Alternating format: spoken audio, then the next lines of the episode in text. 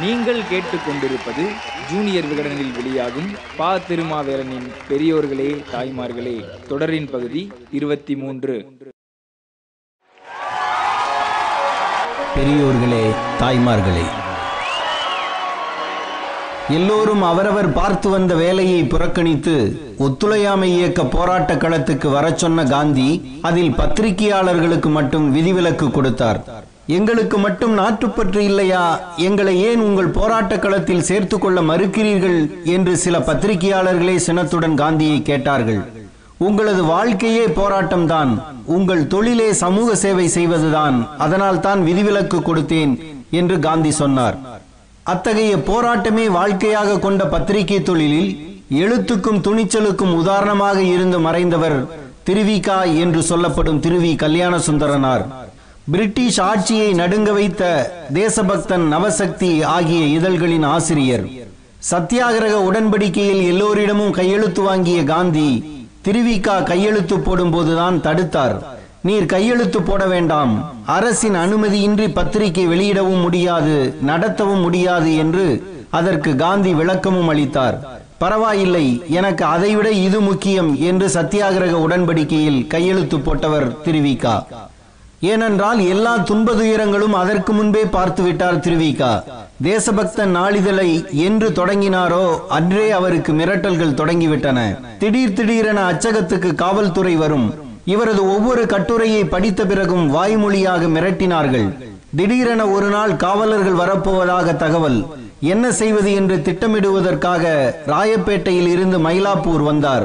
கபாலீஸ்வரர் கோயில் குளத்தங்கரையில் உதவி ஆசிரியர் சாமிநாத சர்மாவுடன் ஆலோசனை செய்தார். என்ன செய்ய நினைக்கிறார்கள் என்று பார்க்க இரண்டு நாட்கள் தலைமறைவாக இருக்க போவதாக சொன்னார் திருவிகா. சாமிநாத சர்மா தனது வீட்டுக்கு போய் அப்பமும் பாலும் எடுத்து வந்தார். குளத்தங்கரையில் உட்கார்ந்து இவர் அப்பமும் பாலும் சாப்பிட்டுக் கொண்டிருந்த போது ராயப்பேட்டை தேசபக்தன் அலுவலகத்தில் காவலர்கள் வந்துவிட்டார்கள். இவர் மயிலாப்பூரில் இருந்து திருப்போரூருக்கு படகில் போனார். அங்கிருந்து திருக்கழுங்குன்றம் போனார்.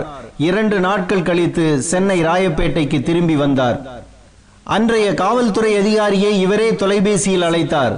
ஐந்தாயிரம் ரூபாய் உங்கள் இதழுக்கு அபராதம் விதிக்கப்பட்டுள்ளது. அதனை உடனே செலுத்தினால் தான் பத்திரிகை நடத்த முடியும் என்றார் அதிகாரி. ஆயிரத்தி தொள்ளாயிரத்தி பத்தொன்பதாம் ஆண்டு ஐந்தாயிரம் ரூபாய் என்பது மிகப்பெரிய தொகை. அந்த தொகையை செலுத்தும் அளவுக்கு வசதி படைத்தவர் அல்ல இவர். அதற்காக பயப்படக்கூடியவரும் இல்லை இவர். பெட்லன் பிரபு தேசபக்தன் மீது பானம் செலுத்தி இருக்கிறார் தேசபக்தன் ரத்தம் சொரிகிறாள். தேசபக்தர்களே பணத்தை சொரியுங்கள் என்று வாசகர்களுக்கு பகிரங்கமாக அறிவித்தார் திருவிகா நாமார்க்கும் குடியல்லோம் என்று கட்டுரை எழுதி வெளியிட்டார். பயந்து விடுவார் என்று நினைத்தது அரசு பாய்ந்து விட்டார் திருவிகா திடீரென ஒரு நாள் காவலர்கள் இவரது அலுவலகத்துக்குள் உள்ளே நுழைந்தார்கள். கணக்கு வழக்குகளை எடுத்து வரச் சொன்னார்கள். யாரை கேட்டு உள்ளே வந்தீர்கள் என்று திருவிகா கேட்டார். எங்களுக்கு உரிமை இருக்கிறது என்று அவர்கள் பதில் சொன்னார்கள். என்ன உரிமை இருக்கிறது என்று அவர்களை அடிப்பவர் போல போனார் திருவிகா காவலர்கள் பயந்து வெளியேறிவிட்டார்கள். அப்போது அங்கு வாவு சிதம்பரனாரும் இருந்துள்ளார். உண்மையான அஞ்சா நெஞ்சனான வாவூசியையே பதற வைத்து விட்டது அந்த காட்சி. நீங்கள் போலீஸை பிடித்து தள்ள பாய்ந்தது தவறு என்று திருவிகாவிடம் வாவூசி சொல்லி இருக்கிறார் இந்த செய்தி கேள்விப்பட்டு ராஜாஜி அந்த இடத்துக்கு வந்துவிட்டார். அஞ்சாமையை எழுத்தில் மட்டுமல்ல உடலிலும் வைத்திருந்தார் திருவிக்கா அவர் வைத்திருந்த அச்சுக்கூடத்துக்கு சாது அச்சுக்கூடம் என்று பெயர். சாது மாதிரி தெரிபவர்கள் தான் எருது மாதிரி மோதுவார்கள் போலும். கவர்னர் பெட்லன் பிரபுவுக்கு பிறகு கவர்னர் வெல்லிங்டன் ஆட்சிக்கு வந்தார். அவர் பத்திரிகையாளர்களான the Hindu Kasturi Ranga Iyengar New India Arundale Swadesamitran Rangaswami Iyengar Desabhaktan Thiruvika ஆகிய நான்கு பேரையும் கவர்னர் மாளிகைக்கே வரவழைத்து மிரட்டினார். உங்கள் எழுத்தில் சூடு அதிகம் ஆட்சியில் இருப்பவர்களை இப்படியா எழுதுவது? என்று கவர்னர் வெல்லிங்டன் திருவிகாவை பார்த்து கேட்டார். அதன் பிறகும் திருவிகா தனது நிலையில் இருந்து மாறவில்லை. பென்னிமில் நிர்வாகத்துக்கு எதிராக சென்னை தொழிலாளர் சங்கம் சார்பில் கடும் போராட்டம் நடந்தபோது திருவிகா தொழிலாளர் பக்கம் நின்றார். திருவிகாவை நாடு கடத்த திட்டமிட்டார் கவர்னர் வெல்லிங்டன். நீலகிரியில் ஓய்வெடுத்துக் கொண்டிருந்த வெல்லிங்டன் திடீரென சென்னை வந்து திருவிக்காவை கவர்னர் மாளிகைக்கு அழைத்தார். உங்களை நாடு கடத்தப் போகிறேன் என்று பகிரங்கமாகவே எச்சரித்தார். மனதில் கொஞ்சமும் கவலை இல்லாமல் பைபிளில் இருக்கும் வாசகமான எல்லாவற்றுக்கும் கணக்கு தீர்க்கும் நாள் ஒன்று இருக்கிறது என்று சொன்னார் திருவிகா வெல்லிங்டன் வெலவெலத்து போய்விட்டார். திருவிக்காவை ஏற இறங்க பார்த்த கவர்னர் நான் உங்களை எச்சரிக்கையவே அழைத்தேன் என்றார். அப்படியா? என்று அலட்சியமாக கேட்டுவிட்டு வெளியேறினார் திருவிக்கா அன்று நீதி கட்சி ஆட்சியில் இருந்தது. திருவிக்காவின் நேர்மையை அவர்கள் உணர்ந்தவர்களாக இருந்தார்கள். அன்றைய அமைச்சர் பனகல் ராஜா திருவிக்காவை நாடு கடத்தினால் நாங்கள் பதவி விலகிவிடுவோம் என்று எச்சரித்ததால் வெல்லிங்டன் பின்வாங்கினார். திருவிக்கா பின்வாங்கவே இல்லை. பல்லாயிரக்கணக்கானோர் கொண்ட படைகளை வைத்திருந்த பிரிட்டிஷ் ஆட்சியாளர்கள் ஒரு பத்திரிகையாளரை பார்த்து ஏன் பயந்தார்கள்? எல்லாவற்றுக்கும் காரணம் திருவிக்காவின் எழுத்துதான்.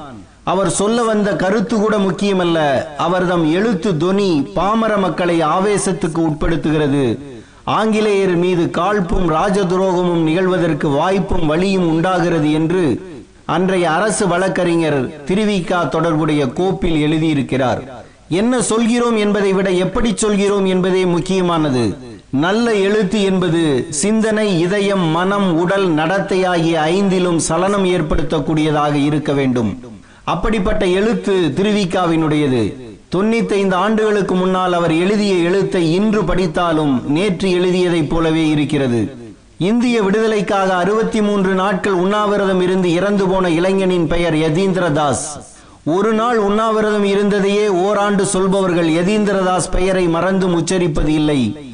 யதீந்திரதாஸை அவமானப்படுத்த வேண்டாம் என்று அவர்கள் நினைத்திருக்கலாம். போகட்டும். ஆனால் அந்த யதீந்திரதாஸ் ஆயிரத்தி தொள்ளாயிரத்தி இருபத்தி ஒன்பதாம் ஆண்டு இறந்தபோது திருவிக்கா எழுதியதை பாருங்கள். இந்திய வீரர் யதீந்திரதாஸ் தமது இன்னுயிர் துறந்தார். அறுபத்தி மூன்று நாட்கள் எவ்வித உணர்வுமின்றி ஒருவர் உயிர் துறந்ததை என் நெஞ்சால் நினைப்பது எவ்வாயால் சொல்வது எக்கையால் எழுதுவது? நரம்பு கட்டுகள் படிப்படியாக குலைய குலைய நுரையீரல் தன் செயலற்று துவள துவள மூளையின் அசைவு குறைய குறைய இதயம் விரிந்து விரிந்து இருக இருக தோல் வற்றி வற்றி மறக்க மறக்க எங்கனம் ஆண்டவன் படைப்பு என்பு கூடாகியிருக்கும். நேயர்களே அந்நிலையை நினைத்து பாருங்கள். என்று எழுதியிருக்கிறார் திருவிக்கா இந்த வரிகளை படிக்கும்போது யதீந்திரதாஸ் நம் கண்முன்னே உயிரை அணு அணுவாக இழந்து கொண்டிருப்பதைப் போல உணர முடியும் உருக முடியும்.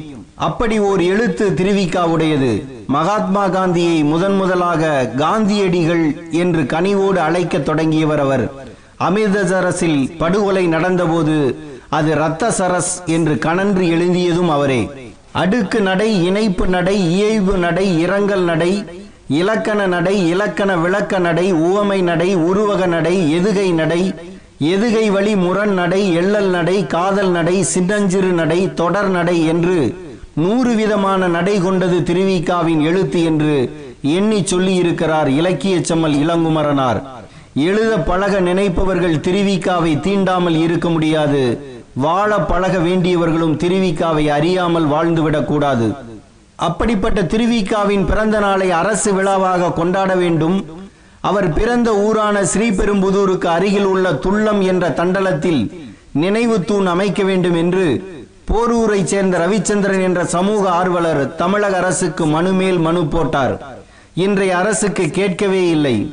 வழக்கறிஞர் குமாரதேவன் சென்னை உயர்நீதிமன்றத்தில் வழக்கு தாக்கல் செய்ய நீதியரசர் வி. ராமசுப்பிரமணியன் திருவிக்காவின் பெருமைகளை எல்லாம் எடுத்துச் சொல்லி அரசு அவருக்கு மரியாதை செலுத்த வேண்டும். அது பற்றி பரிசீலனை செய்யுங்கள் என்று உத்தரவும் பிறப்பித்தார். அப்படி எந்த திட்டமும் இல்லை என்று கைவிரித்து விட்டது அரசு. எம்ஜிஆர் முதலமைச்சராக இருந்தபோதுதான் திருவிக்காவுக்கு ஆயிரத்தி தொள்ளாயிரத்தி எண்பத்தி மூன்றாம் ஆண்டு நூற்றாண்டு விழா எடுத்தார் என்ற வரலாறு தமிழ்நாடு அரசுக்கு தெரிந்திருக்கவில்லை.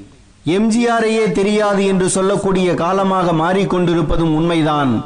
செய்நன்றி மறப்பவர்கள் தானே இவர்கள்.